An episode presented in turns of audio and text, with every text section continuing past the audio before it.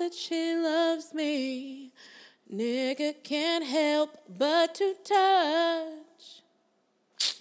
Smack it around a bit, and sip on some bubbly. Hope I'm not doing too much. Strange new addictions picked up on the road. Changed my opinions and changed all my flows. Change my approach, no more love in these hoes. And when it rains, it pours, yeah. You make me feel so primal and that's what I am. I'm just a man. Take that, drop it in my lap. Oh, I love it when you move like that. Yeah. Now turn around and throw it back. Hey, it back. Oh, it back. Yeah.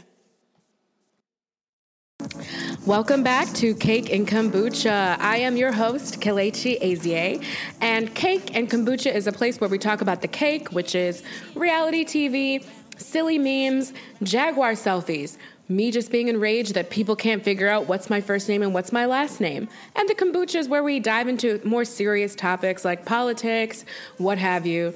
There's a lot of politics to get into because we're living in the end of days. So, yeah, I mean, that's basically it. If you're new, you've come to the right place. This is our 17th episode. Sometimes I make sounds with my mouth instead of real sound effects. Sometimes I use real sound effects.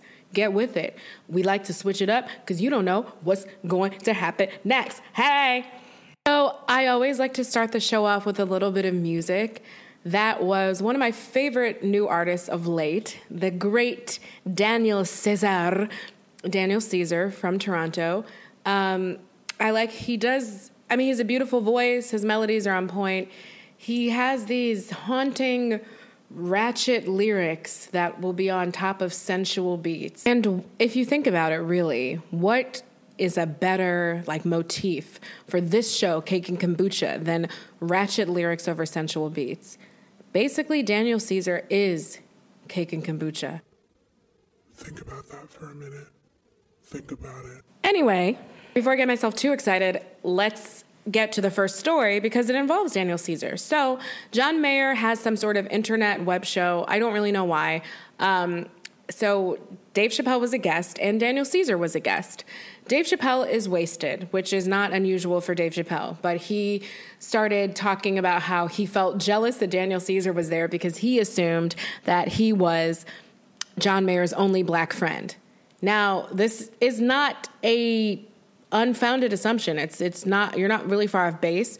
Remember, John Mayer is the person who had that interview years ago where he said his penis was racist. He should be able to say the N word.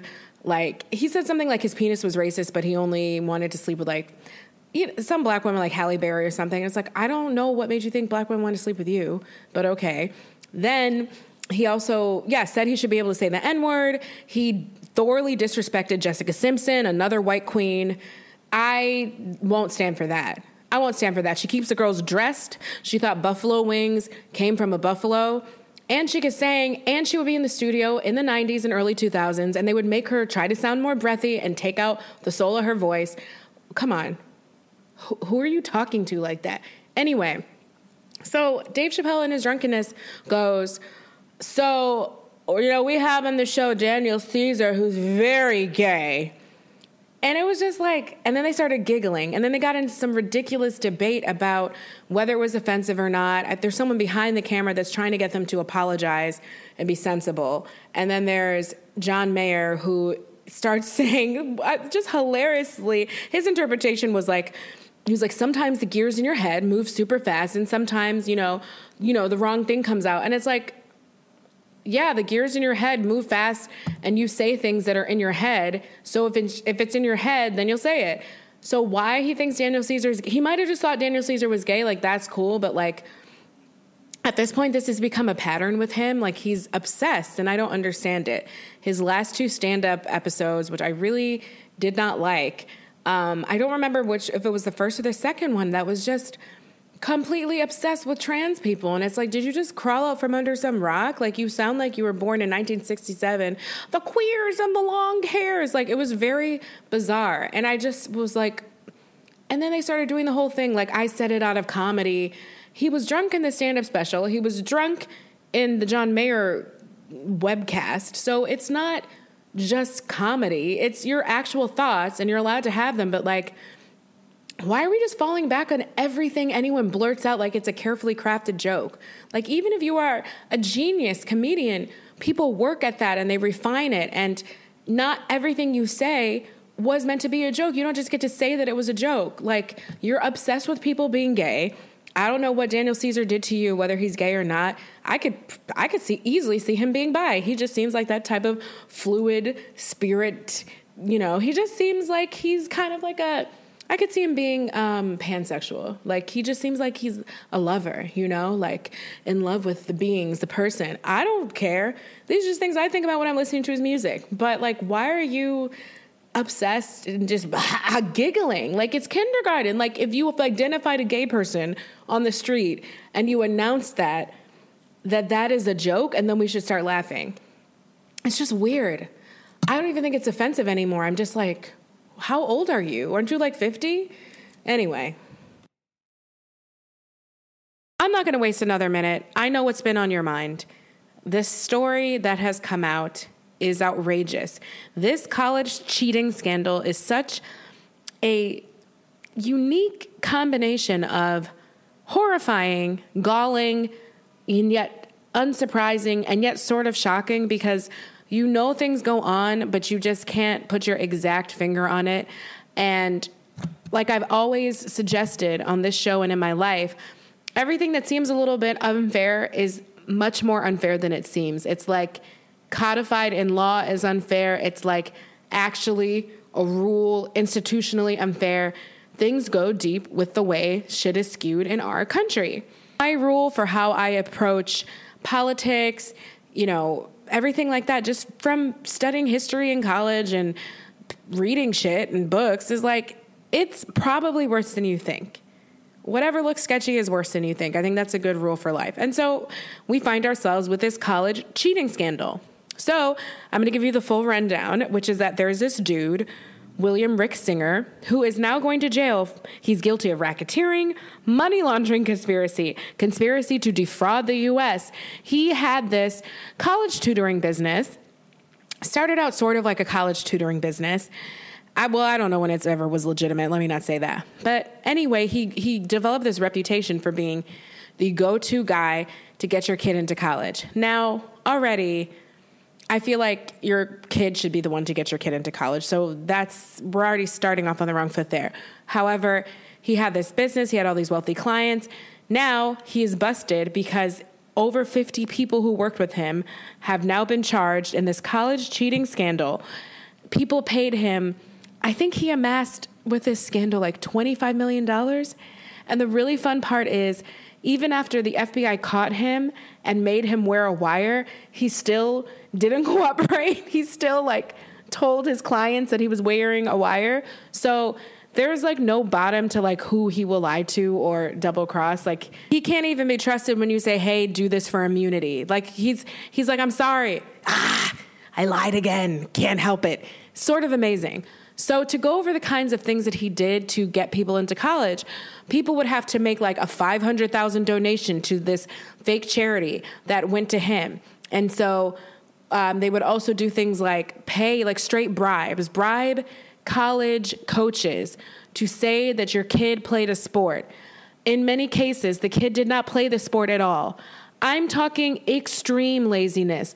Like, you can't even just extrapolate off the talents you already have and be like, well, she took violin when she was five. Let's say she was in the orchestra. No. It's like me being like, I was a hockey goalie. What? Like, just bananas. So, Yale, the coach at Yale has been fired for accepting a $500 bribe, the soccer coach, for somebody that never played soccer. People were doing things like cutting off the heads of pictures, like, oh, there's there's someone playing soccer who's an Asian girl. We need a picture of that. Cut off the head of your daughter, put it on there. That I heard from um, the Daily, from the New York Times. doctoring pictures. Then the part that was, I don't even know what's what's worse. Who knows what's what? So the other method, aside from the sports method, was straight up having someone take the SATs for your kid. Having them take the SATs. Like there was this dude who looked kind of young, like a teenager, and he would have people go. Um, he would go and take the exam for your child. In some cases, the parents would just have the kids go to an exam that had a special proctor that was set up by this dude singer. And the proctor would then take the kid's exam and fix the answers. And the kid would not even know. They thought they did well in the test and they didn't. And we're going to get to that because it all comes full circle. It explains a lot about what I dealt with as my in my youth and my college days. Like so many things are becoming clear to me. Like, oh, you think you're good at stuff and you're not. Someone told you that you did. You and I can't really see any evidence that you have any skills to offer me, but you have this innate confidence and sense of belonging. Oh my God, now I under it's so clear. So to the, get to the most famous people who were involved, um, the internet's kind of going crazy because it included, you know, some of the ultra rich in our society who I don't even like. Like, yes, if you're an actor, it's just so rare, like the 0.01% that can amass a lot of wealth. But because it's just this visible thing that you do, and those people who really, really, really make it do get wealthy, um, those are the people that are like it's kind of exciting and shocking to read about right now. And so that's what the media is running with. They're not running with people that don't already have a name. So one of the shocking people to come out of this is aunt becky from full house lori loughlin she paid $500000 for her daughters to to be fake rowing recruits to get into usc the tea on that is that one of her daughters is a YouTube celebrity that has 1.9 million followers already and has said on video, I don't really want to go to college. I mean, I don't really care about class or anything. I'm going to try to go to the games and I want to go to the parties and I'm going to go to as much of classes as I can just like to balance my vlogging. She has like endorsements. She has I now understand like the type of person I went to school with that had a bed brought in to campus, like I was just like, I don't understand. Like, it's a dorm. You the bed is there, but I remember people had like Tempur-Pedic mattresses and like queen beds and shit, like brought just grown woman stuff, stuff that maybe I have a queen size bed now, but I didn't have one before I left the house. So congratulations to any of you guys if you did. Um, mine was definitely a twin and not even a twin XL until I was 18 and left home.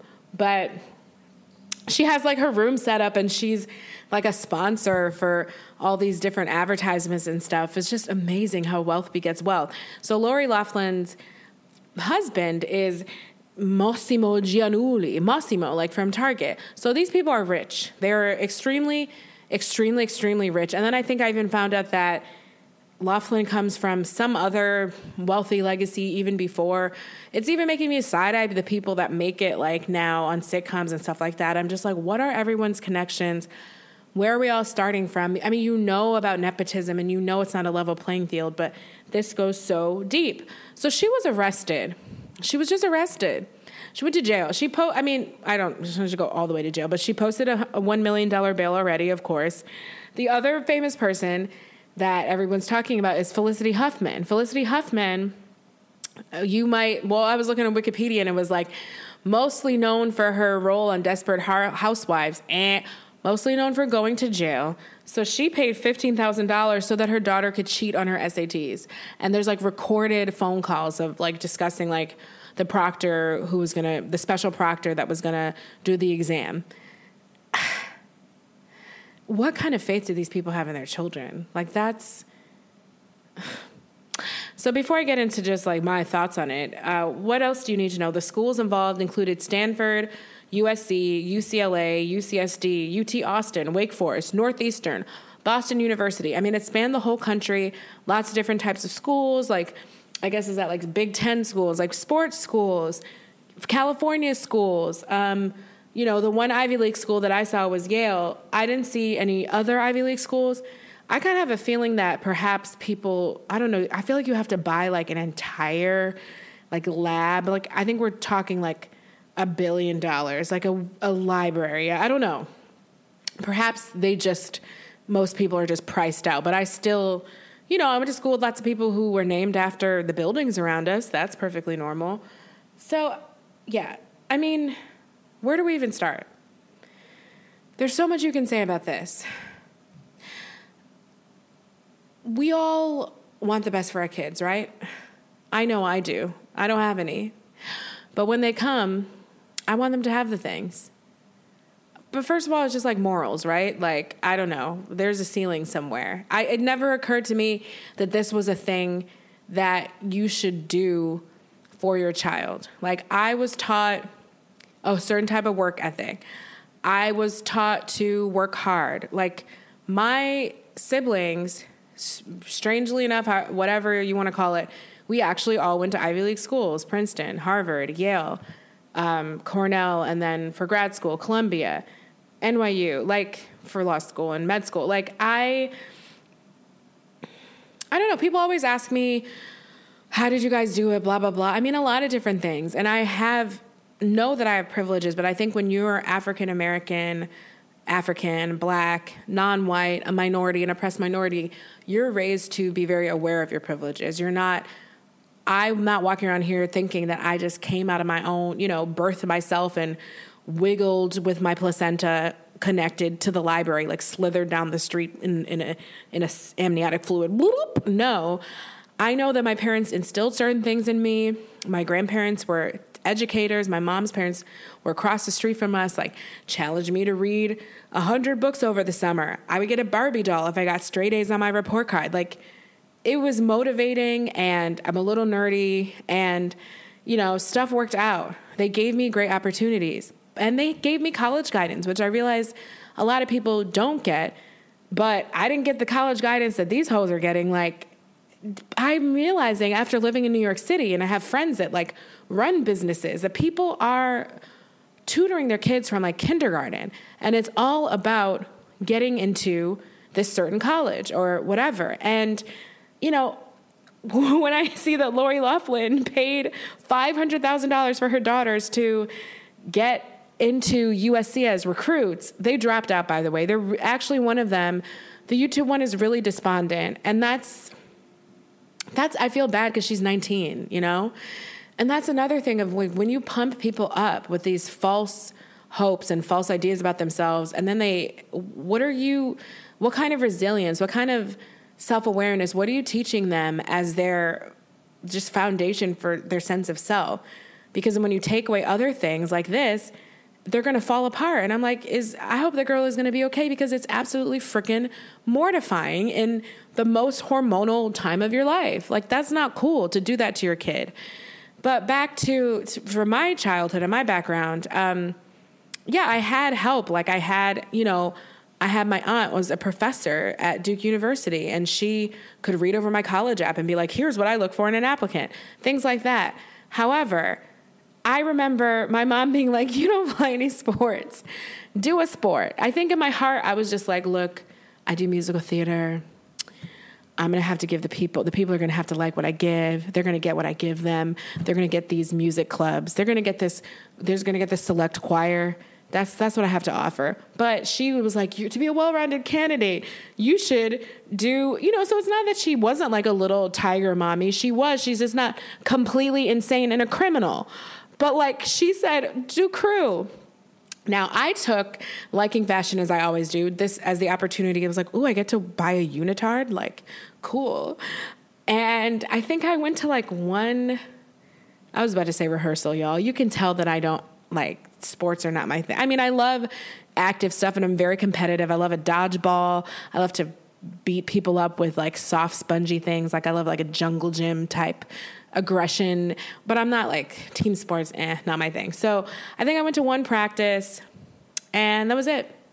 I didn't I didn't do any further. But the idea that you would not even try to play the sport and then say that you do it what do you like? You can't even try.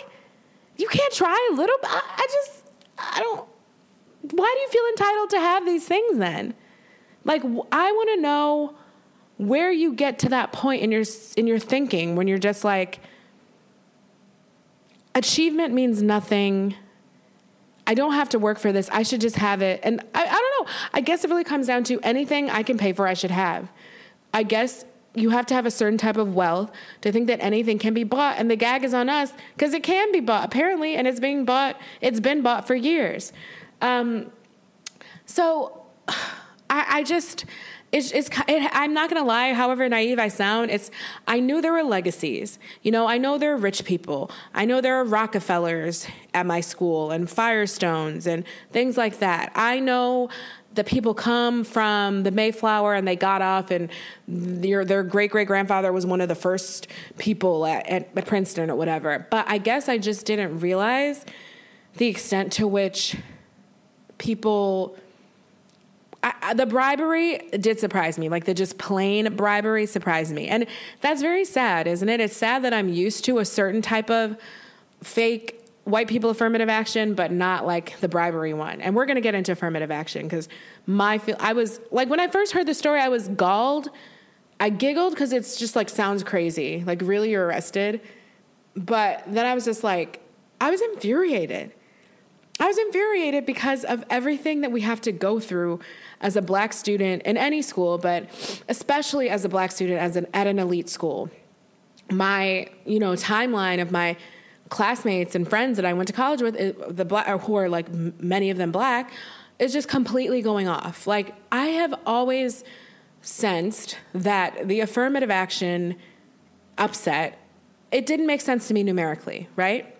It didn't make sense how you decided these people, these mediocre bitches like suing UT school system and stuff. It didn't make sense to me how you decided that this small cohort of people, this 7%, those are the ones that you should have gotten instead of, not like everybody else. Like I didn't get it. I was like, but they're legacy students, but they're this, but they're and and in that 7%, say you want, just want to attack the black people, you don't actually know that they did worse than you. You're just like assuming that affirmative action helped them in some way. Like I am a unique mix of a person who I'm not I get nervous when I do math on tests. Like I'm good at statistics and stuff like that if you let me sit down in a classroom, but for standardized testing, I had average math scores. I had like perfect English scores because I'm good at reading and writing. It's just what I like. I had like perfect history, perfect, you know, all the SAT subject tests that I took.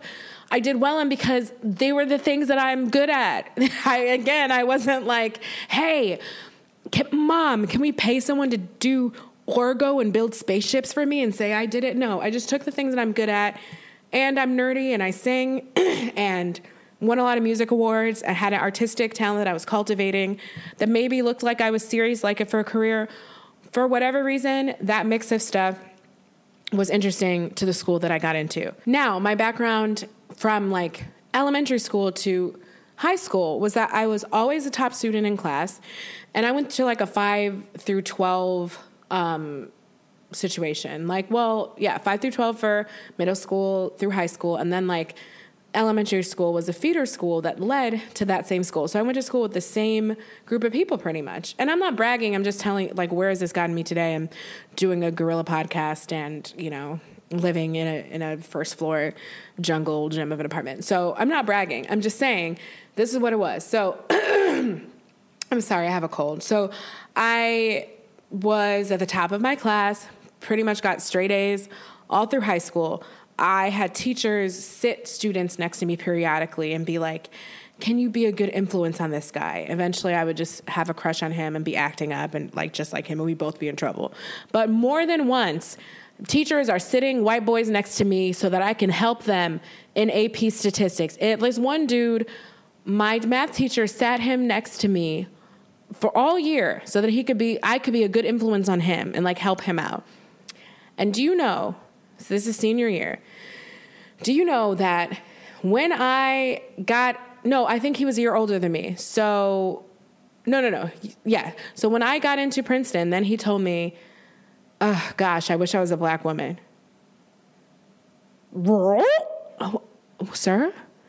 I'm, but I'm tutoring you. Might that be the reason that I, so you, So I'm smart enough to tutor you, but I'm not smart enough to get into my own merits. So if you're not smart enough to get through class without me tutoring you, and I'm not, and when I say smart, obviously, like, intelligence is measured all kinds of ways. You know what I mean. I'm using it as shorthand. I was I was gobsmacked. So once I saw how certain people turned on me, once I got into like literally, you can I how are you gonna malign me for 10 plus years as a nerd? Kelechi, what did you get in your test? Oh, you're always getting perfect grades. Oh, oh, like you probably don't like to go out. You don't like to do this. You don't like do this. Little do they know the gag is me and my one friend who's a black girl in my class, we were the only black girls that did the internet international baccalaureate program at our middle school through high school. IB is like AP, but it's a degree program, a special like high school degree that allegedly is like good through Europe. I don't know. I've never tested it. How, how, what would I need it for? I don't know. So she got into Harvard and I mean, we were like, took our IB test, knew what colleges we were getting into, living our best lives, going to the club, like uh, the 18 and the 18 and over club all the time, just cutting class, not going to school. But then everyone's like, "You're no, you're probably not fun. Do you just study all the time?" No, no. Uh, high school wasn't hard for me. It just wasn't. College was much more challenging. But again, I'm a strategic type bitch. I take things that I'm good at. I was like, oof, oof, this is rough. This this is not this is not what I'm the A's aren't just coming easy. Let me let me find a department where I read things and I write things and let me stay there. And that's what I did. But it was just so interesting like how and it's that duality of blackness, right? Like it's being seen but not seen. That you can know me for since we were in first grade and can have this healthy competition because I was kind of a cocky little kid. I I was it was just such a wonderful time like before puberty before the male gaze is upon you, before you have all these other things you're judging yourself by, I was just like, I don't know. Like mom and dad told me I'm the shit, so I guess I, I guess I'm the shit. Like I would be like competing with the Asian kids in my piano school. I'll be like, well, I play a piano piece. Mine is 15 pages. like I, that was me. I don't know what to tell you. I'm just I'm just telling you my truth. So how interesting that I can be this person for all these years, and then suddenly, when I get into school, which would seem to be the trajectory that I was kind of on, right? When I get into a certain school that's known for high academic caliber, and I've had high academics all this time, then you tell me that it's because I'm black. It's really interesting. Seen but unseen. Known me for your whole life, but you don't know me now. Like, and that really just speaks to the sense that certain people think that things are meant for them. And when they, and I, I'm understanding now that that includes taking it. So I kind of feel like, and this is why I go back to the whole reparations conversation a lot, and I believe in affirmative action because if we think we're going to get the same things by hard work, we're not because we're not playing on the same playing field. Like we are trying, it's like we're in different dimensions. Like you're like, oh, if I focus and I work hard, I'll get to here. And this person is like, I don't, I never said anything about focusing and working hard. I just said, I'm going to have this because I deserve it. And I'm going to take everything and I'm going to use any means I can. So it's, it doesn't really matter how hard I study or how I not study. I don't judge myself by the standards that I judge you because I know that I deserve to be here. You are the one that has to prove you're here. And my college experience was mild compared to my some of my friends and even at the same school i think i just happened to like ensconce myself in a, a quiet history department and kind of be unbothered and even like my older sister who went to Yale. Happy birthday, by the way. Happy birthday, Chinyere. It's her birthday today. Whoop. Love you. I remember her telling us about affirmative action bake sales they had on campus where um, they'd have like brownies, and if you are a white man, it costs like $3. If you're a black woman, it costs a quarter. So, this perverse obsession with the 7% of people that are in your school, the people of color, that you have convinced yourself are not supposed to be there. But it's such a small minority. And this has been my thing. Like, if you go to an elite school, I think the percentages of black people are a little higher at public schools and state schools slightly, but it's kind of, they keep it kind of stable at like the Ivy League schools. It's like seven, eight, maybe gets up to 10 sometimes, but not always. So this is the contingent, this is a small group of people, is who you have a problem with. And this story kind of makes it clear to me that you don't have a problem with, you know, thinking black people are not deserving. You just have a problem with them being there. Because if everybody was white, then apparently you wouldn't be doing any in- investigation because there hasn't been until this point into who's a legacy, who got in by, you know, honest means, who didn't. And so that is my thing that affirmative the affirmative action debate has always been suspect to me because minorities are still so underrepresented at these places that I just wanted to be like so like how many do you think should be there? And the answer is none. Like you want to be in all white spaces. That is that's how I feel about this. But I mean, I remember walking down the street wearing a Princeton hoodie, and Princeton is a very small town. It's very central to the campus. Like as a student, you don't even leave that much. There's not that much. There's not really anything off. When I was there, there's not. There's like a Talbots off campus. Nothing for you to shop at. Now there's an Urban Outfitters. I was like bitches and a Mac.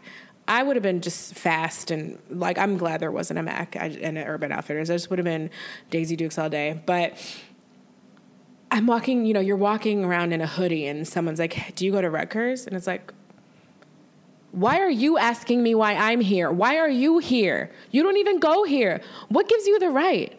And so I'm so fascinated by this there's just yeah, so I have always said that there is affirmative action for white people. And, you know, people used to say that, and they meant the fact that you had a leg up. Like, we are always pretend, play the nut role nowadays and pretend like we don't know why affirmative action started. It started to level a playing field or right something that was wrong. So, how, like, how is it a leg up if, if the whole reason it exists is that you started behind, you know?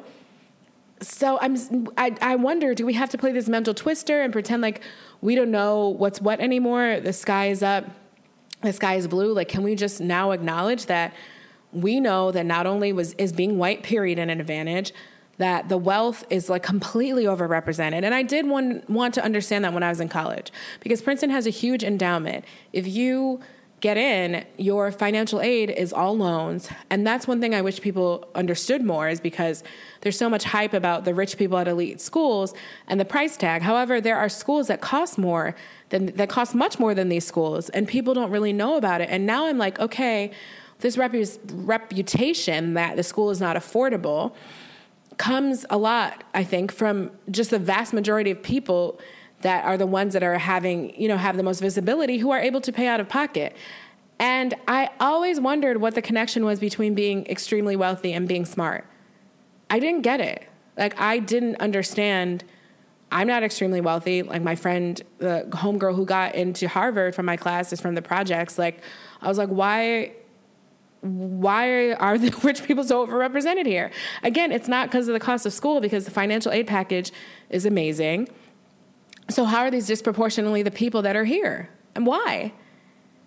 Um, I mean, and there's socioeconomic reasons for that for sure.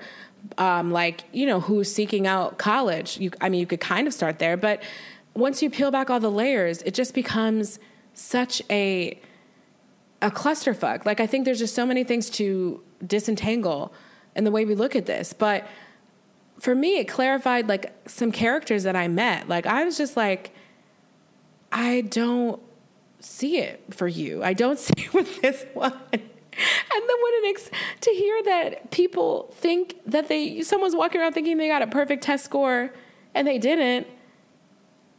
I mean, and things have been answered for me. Things have been clarified for me. Like again, of course, SAT is not a measure of your intelligence, but can you just imagine like anything? Take something you're passionate at and imagine that you weren't really you can't really do it but you, but someone tricked you into thinking you could like how like what a disparity between your actions and reality like you're just walking around here cocky and confident and out of your depth and that is what i encountered a lot and i don't know maybe i sound like a fool but it's it's just crazy how this thing is both surprising and not surprising at the same time. I mean, I think what is surprising is the specificity, is the receipts. We have receipts now. We have receipts of something that we always knew. And I'm very interested in the next steps forward because I don't want there to be just me and my friends bitching, you know, to each other about this. I don't want there just to be like cackling and be like, rich people suck. I want there to be, I already told you I want there to be like a dismantling of society. It's a little too much. Like maybe I'd sound crazy, but I just, I feel like we have to burn shit down and start over, man. We have to question all of these assumptions and just start over. Who is deserving of this? Who deserves to be here? Why is a system like this? I basically just, you already know if you listen that I get annoyed with America as thinking it's like the only first world country that has figured things out.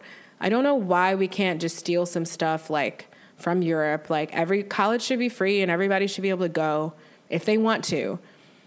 Um, but the last thing that was an interesting question that was raised is just like why were these parents doing this, right? Like you want the best for your kid, but studies have shown that if you are already very, very wealthy, college is not going to put you into the next socioeconomic bracket. They know what's the next socioeconomic bracket when you at the top. Ain't nowhere else to go. Where are you gonna go? If you can't go to Bella Noche, where can you go?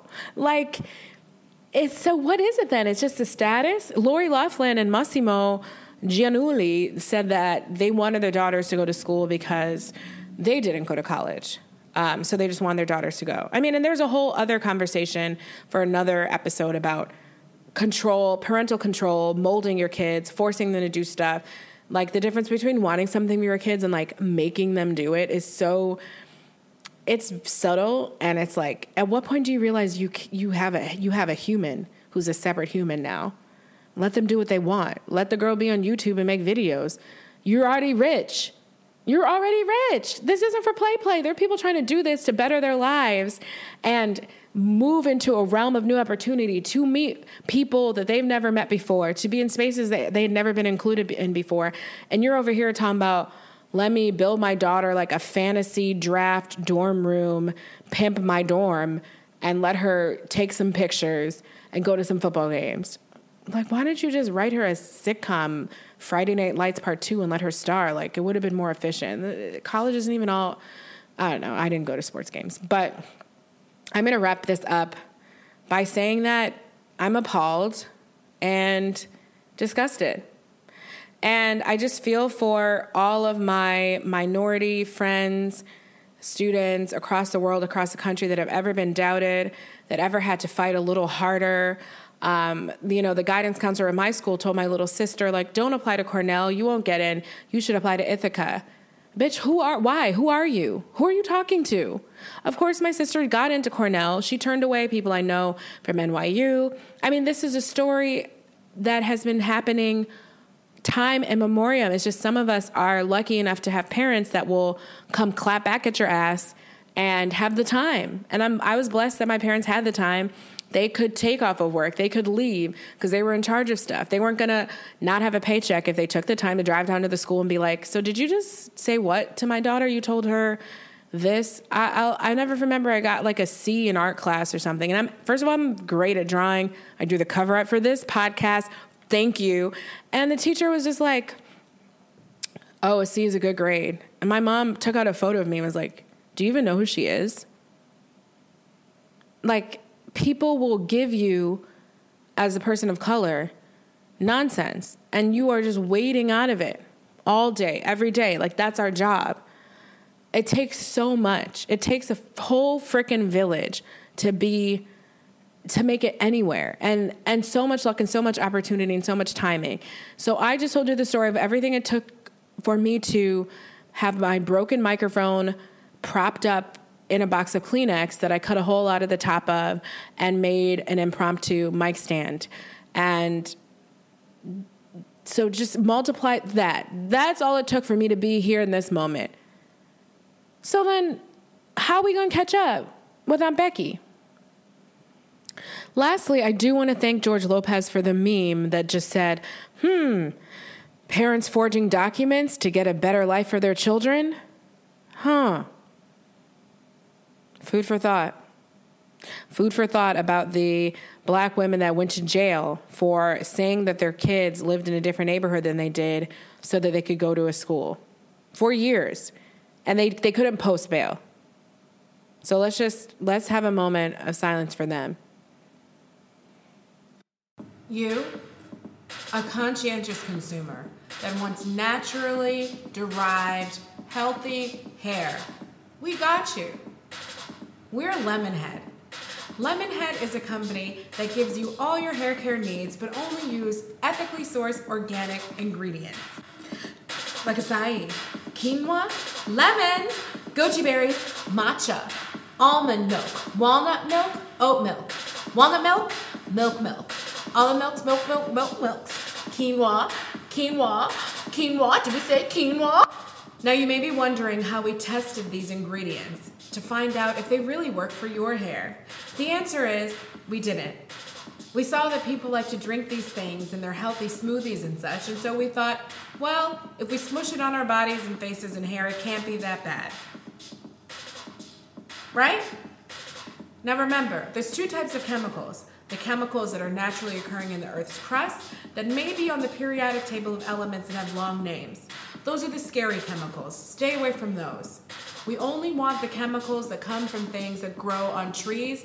So take a lemon, smush it in your head, and you're halfway there.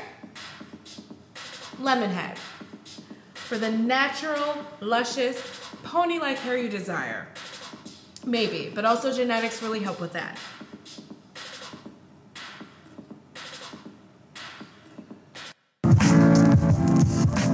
Gayle King continues to do really painful journalistic work and interview people associated with R. Kelly and the scandal and the crimes that he has committed since he is a serial criminal.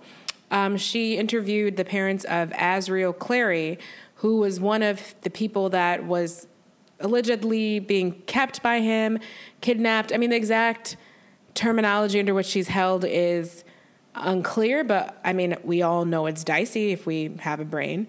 Um, so she met Kelly when she was 17, and her parents said that they thought that she would he would launch her singing career.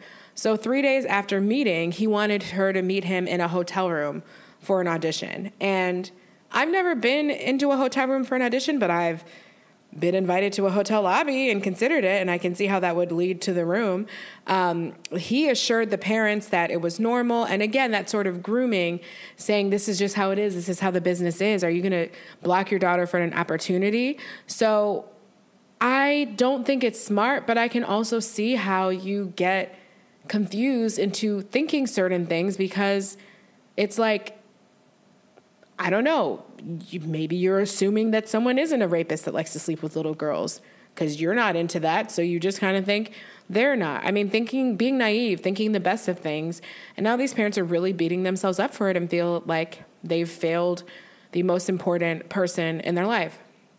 Um, so then R. Kelly wanted Azriel, who was 17, to join the tour full time. Who does that remind us of? It almost reminds me of Michael Jackson, who had like five year olds on tour with him. But then I'm getting messages from certain people like Antoine that that's normal and that's okay. And Michael Jackson wasn't a pedophile, whatever, whatever. I digress. But yeah, um, so I think it's interesting that again the black community being as frantically in opposition with itself as we like to be are saying that these parents are stupid. And you know who I really have a problem with is the parents because they shouldn't have done this. They shouldn't have done that of 17 year old girls that want to go on tour. But then when it comes to R. Kelly I mean sorry when it comes to Michael Jackson they're just like chomp chomp chomp. ASMR I'm just eating crab legs and being silent. Yeah like why don't you also feel like it was crazy to let Michael Jackson go on tour with kids? Like people keep finding their ways around that. But I'll let you guys figure that inconsistency out for yourself. Um, so this girl Azriel had a suicide attempt for a, before way before she met R. Kelly from a breakup. Um, and so we know, like, we've all been teenagers. I hope there are no teenagers listening to the show. So I'm gonna say we were all teenagers in the past, and those emotions, those hormones, they're crazy. Like the first time I had my heart really broken, I did think I was gonna die. Like I hadn't experienced heartbreak before. Your heart, the first time was probably my father. When my father passed away, um, I, I was like clutching my heart. I was like, oh my God, like heart. And after that, I was like, heartbreak is not just a metaphor. And so once the pathways to real pain are open and someone gets in there and you love dies, hurts you, whatever. So I can imagine, I can extrapolate how you could be driven there as a teenager. However, I'm thankfully I, I had like kind of like the support to not really, you know, take anything that far as a teenager, to not quite take it there. But she had a suicide attempt. And so this girl threatened to commit suicide or run away if her parents didn't let her go. And she said her parents were like, the parents, excuse me, said to Gayle that, you know, she was about to turn 18 and they they were in this kind of crossroads, which I've alluded to with the other parents in the cheating scandal that not enough parents come to that oh, someone is an adult now and like I can I can't exactly like control them, you know? I don't really know what they could have done to keep her at home after she's legal. So the thing that I, the reason I want to focus though on that she had a suicide attempt prior to meeting R. Kelly is because with R. Kelly, people keep acting like just like whatever happens to you is okay. I love when we take this like laissez faire attitude to being alive and human and children. Like we're just devoid of empathy for other people. But that's what it takes to defend and support our celebrities. So when people saw this segment about the girl running away, a lot of the comments online were like, well, she wasn't kidnapped. Wait, wait, wait a minute. It sounds to me like she left of her own free will. Yes, bitch, it does sound that way because that is what we said. However, that doesn't mean it's okay. So if an unstable teenager tells her parents, "Hey, I'm going to commit suicide if you don't let this guy who met I met and put a whirlwind mind spell on me, told me that it was normal to come to my come to his hotel room for an audition. Who knows what lies he told me? He told me I'm going to get famous. If you don't run away with him, I'm going to kill myself." And you're like, "Well, sounds like good decisions to me." No. He's preying on vulnerable people. That is the message that we keep trying to teach people is nuance. Okay? And just having some kind of common sense and empathy and knowing that you wouldn't want that to happen to you or your daughter. Okay? Bad things happen to people. People, people make bad decisions, and then bad people also take advantage of those bad decisions. It's a circle of bad decisions. Okay? and the bad people just jump in there.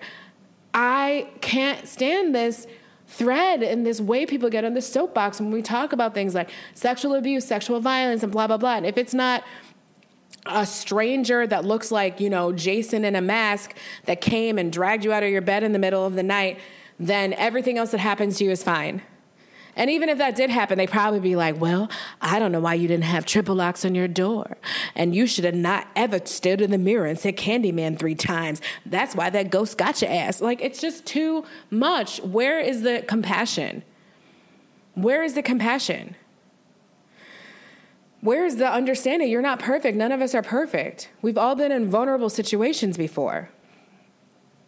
So, anyway, um, they the other interesting thing is like just we're kind of getting some glimpse of the kind of basic sex trafficking ish type stuff that was going on because what what's what trick does this remind me of? They tricked the parents into thinking that this girl had a chaperone on tour with her. So you can say what you want about p- parents being irresponsible and well, I would go stay with my daughter. I would never make sure she went anywhere alone and whatever, whatever. But when people have money and power and they tell you, hey, this is the way things are, and this is normal. And, you know, she has a chaperone who's a woman named Valerie Payton. You know, you're 17. You go off to college at that time too. Like, she was supposed to stay with this woman who had said that she worked for the label, but she had never worked for the label. She worked privately for R. Kelly. So that to me, that's where I'm like, okay, you you made a devil's contract for these people to literally sign something saying that you're this lady could take care of your daughter. That's to me where I'm like, no wonder he sat up in that first interview talking about why would somebody sell their daughter to me? Um, excuse me, Mr. Kelly, like I didn't. No one said that. Are you are you saying that people sold their daughter to? Yeah. So that's what it is, and the money part just makes it annoying because you can look backwards and say that everything anyone did was for money. Well, yeah, they they thought they were going to get money. They wanted their daughter to be famous and get money. They thought if they work with someone, they could get money. Like we all want money. It's not just because a promise of money is involved of something or someone is trying to do something to make money doesn't mean you get to go back and be like, and that's why I killed your baby because you wanted money. Like you can't, it doesn't mean anything goes. But we always do this to poor people, right? Like we go back, and I say poor meaning not rich. I think they, you know, I don't know their exact uh, income and economic status. I mean, shit, R. Kelly's probably poor against this scale now. I'm just saying, like, the money thing trips everyone up with victims, when the sexual assault victims come forward, well, they just want money. Da, da, da. We all need, last time I checked, we needed it to be alive. So are you telling me if something horrible doesn't happen to me, I'm I'm going off onto the sex abuse tangent now. Like I'm just not supposed to take money. Like I need therapy for the rest of my life, but I won't take this money. So the bitches on the internet don't say that I only came forward for this with this information, like for the money fuck out of here with that. It's amazing how like regular income poor people and including myself like we all try to keep each other poor right? Monitoring what each other gets. And then rich people over here buying universities like i tell you we have our priorities a little bit backward. Um, we've talked a lot about parenting this episode and i have a great parenting story that i wanted to, to share there was something circulating online that I saw. Um, angry dad brings AK 47 to school because his kid called crying. Now, I didn't even read where it was from, but like as I was like typing the story in my notes to share with you guys, I added that he was from Florida because I was just like, it sounds like he would be from Florida. And then I clicked back over and I was like, yeah, he's from Florida. So the police arrested this man because he brought an AK 47 to his son's middle school. And his son called him and said that someone like slammed him and the someone was being a teacher. So he called him upset. And the dad, who's 27 years old, arrived in a wheelchair but had an AK 47 sticking out of his pocket and told the school workers that they would all be dead if they didn't let him speak with his son. He was yelling and screaming, You're going to need more than what you got because of what I got. He also said, I want to see the guy who slammed my son. I've got something for him. Um, I'm getting these quotes from ABC News, and I don't really know what to say. I mean, we say we want parents to be more involved, and then when they get involved, we arrest them. What would Felicity Huffman do? The only real reality TV I watched this week was Real Housewives of Atlanta. I mean, other than the news. And NeNe's still not sorry that she ripped a producer's shirt in half. She's really not taking it back. Um, apparently, Porsha got grabbed too in the closet, but she's kind of, she said, if I talk about it, friendships will be ruined. I'm like, how can a friendship be ruined because you talk about being attacked by someone and not because they actually attacked you? That sounds like an abusive relationship to me. If it's like, this is our little like unspoken game, like you're gonna push me around, but I can't acknowledge or remember that you pushed me around because that would be the problem. I was like, you need to do something about that if that's what it means to be friends with NeNe. But the other delightful part was just the whole like, redux like after this thing happens we're going to do 15 different locations where we rehash the events. So then Kandi and Porsha meet up to discuss what happened. They don't like each other. They literally actively still don't like each other but because they both got attacked in the closet now they're friends and going to sit and bond and talk about it together. That was annoying because for me, I have kind of enjoyed how Kandi has stood really firm in her word. Like, I don't see it for you. I'm famous. I don't have to interact with you. I just really don't see it for you anymore. But I guess that's over now because they have a they have to combine forces against a bigger villain or something. Um, Kandi's sex show, burlesque show, whatever was going on, I'm here for it. I hope it tours. I will be in it. Like, I want to work with Kandi one day. Please I hope it's union when it comes. I hope it's equity and I can be a part of it. I don't know. just make it happen, Kandi. Please make it happen. She's a lot freakier than I realized. Like she's, I realized she was freaky, but I think I don't know. I just saw like receipts. Like, oh, you're not, you're not just talking the talk. You're kind of walking the walk now. And I live. I live. Um, what else did I like about this episode? That Kandi turned the sex dungeon concept from seasons ago into a real show. And she's like, ha ha, it's something you were talking about, Porsha. Now I made it into a show. But like, it just made me re remember. That's not a word. I mean, the word is remember. So, what I really wanted to say, it made me relive. Thank you. It made me relive, like, how ridiculous it was that the whole sex dungeon got translated into, like, so, like, a sex dungeon is supposed to be like, a room or something like where you keep your toys and if you're into kinky shit and BDSM and stuff. Like it's not an actual dungeon. It doesn't mean you like dug out a moat around your basement and you have like a dragon guarding it and wizards. Like so Porsha with her whole Amelia Bedelia literal simple-minded, you know, again, this is a person who thought that the Underground Railroad was actual trains. If you guys are not followers of the Real Housewives of Atlanta, Porsha Williams, whose grandfather was like March with Martin Luther King, like she thought the Underground Railroad was trains.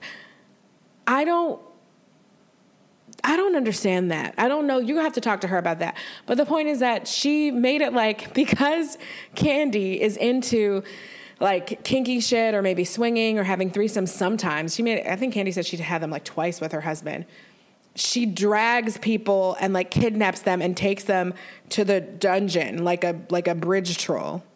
And it only just now it just it's for some reason seeing the show just hit me like oh dungeon dungeon. How did this rumor get started? Oh because porsha like literally thought dungeon meant like like a castle like you're a prisoner.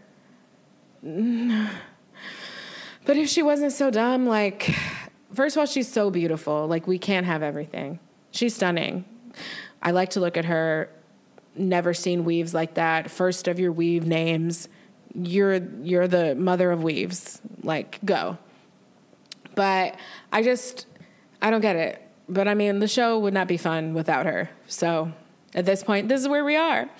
Um, Eva's wedding, I don't want to hear about it anymore. I she she's just making a wedding sound like a horrible, horrible thing to go through. And I've always had these mixed feelings about weddings. Maybe, so here's the thing I had this distinct thought like, I love a fucking good party, right?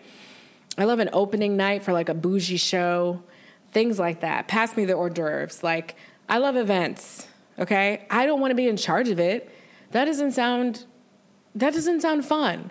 Like, unless I have like no budget at all, because my imagination is just out there, is that out there that like, I don't think if I had any constraints or any like feelings about it, maybe I need to go marry me a Mossimo because otherwise I don't really see myself like being stressed over something and like spending the down payment of a house on feeding some people. I mm, I don't know. I, will elope. Like when she was collapsing into that, she did that like slide down the wall cry that they usually do in the Lifetime movies, like in the shower, about her third wedding dress. And then when she found the dress that she wanted, it was like, this is how I want it to feel.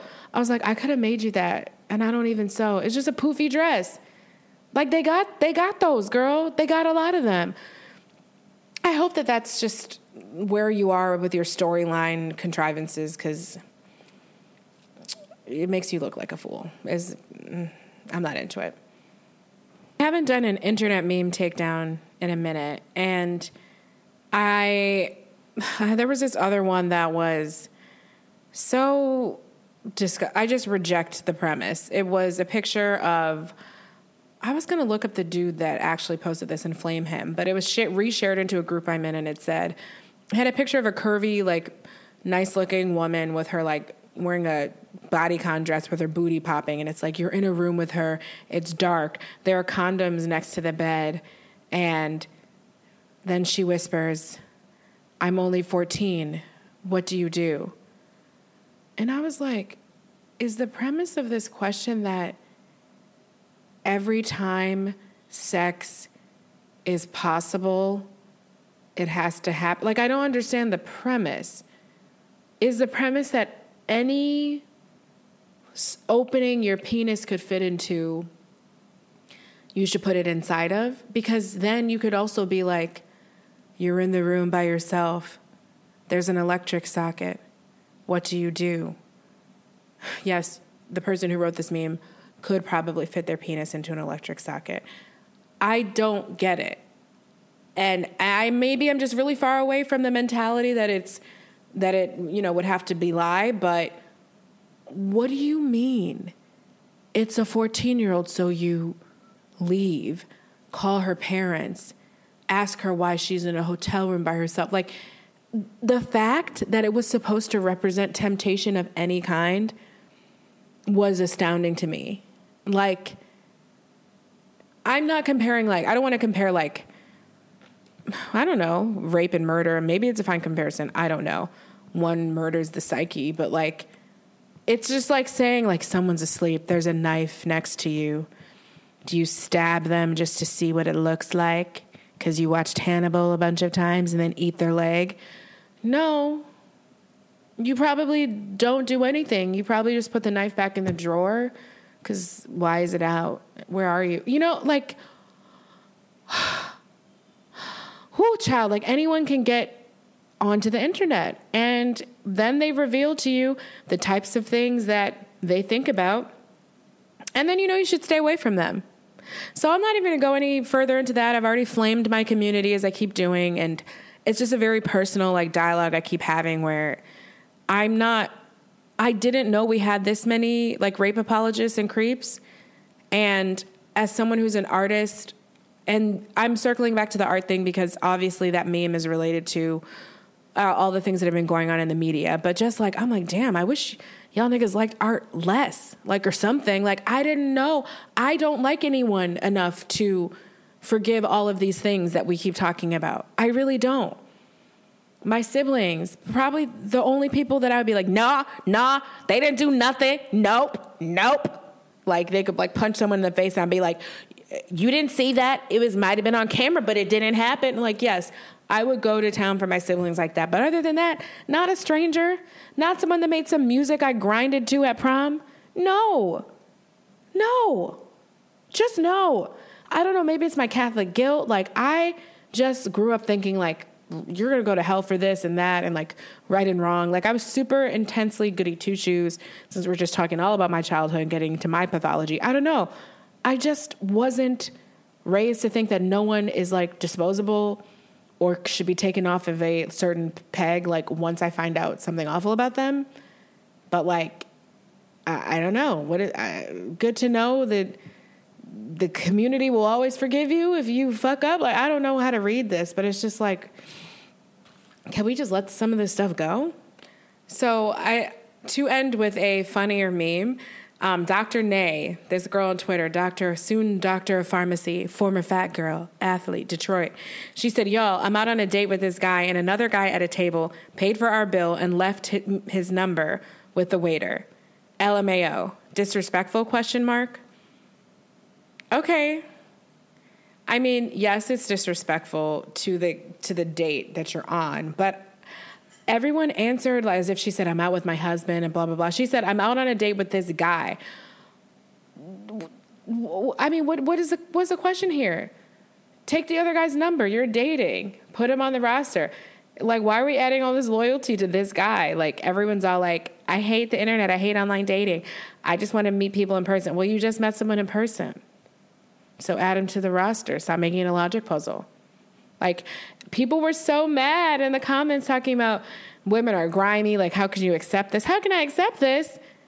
Uh, someone stood up and and shot their shot. I don't. They shot their shot. Like you don't have to make your date feel. I mean, certainly with your date, you tell them like, "Oh my gosh, that's so rude."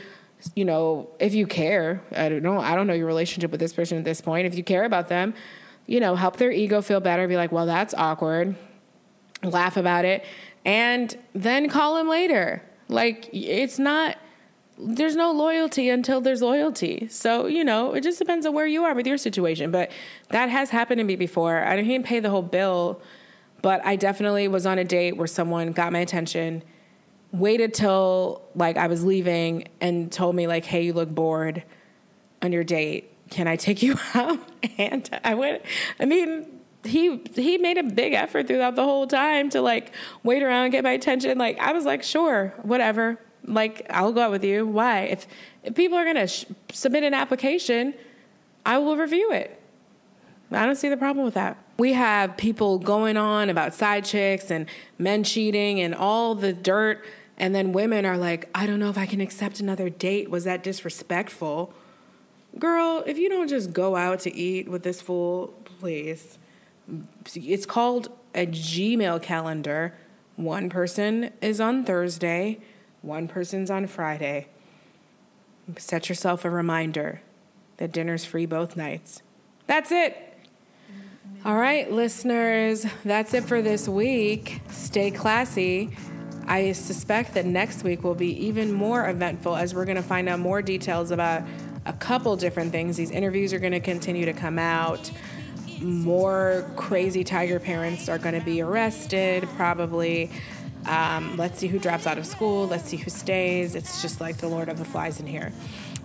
Cake and Kombucha is a production by me, Kelechi Ezie. It's recorded in New York City in various little nooks and crannies. The music you've heard this episode is by Melanie JB Charles. If you like what you hear, hit up Melanie JB Charles on Spotify or check out her website for live concert dates and more.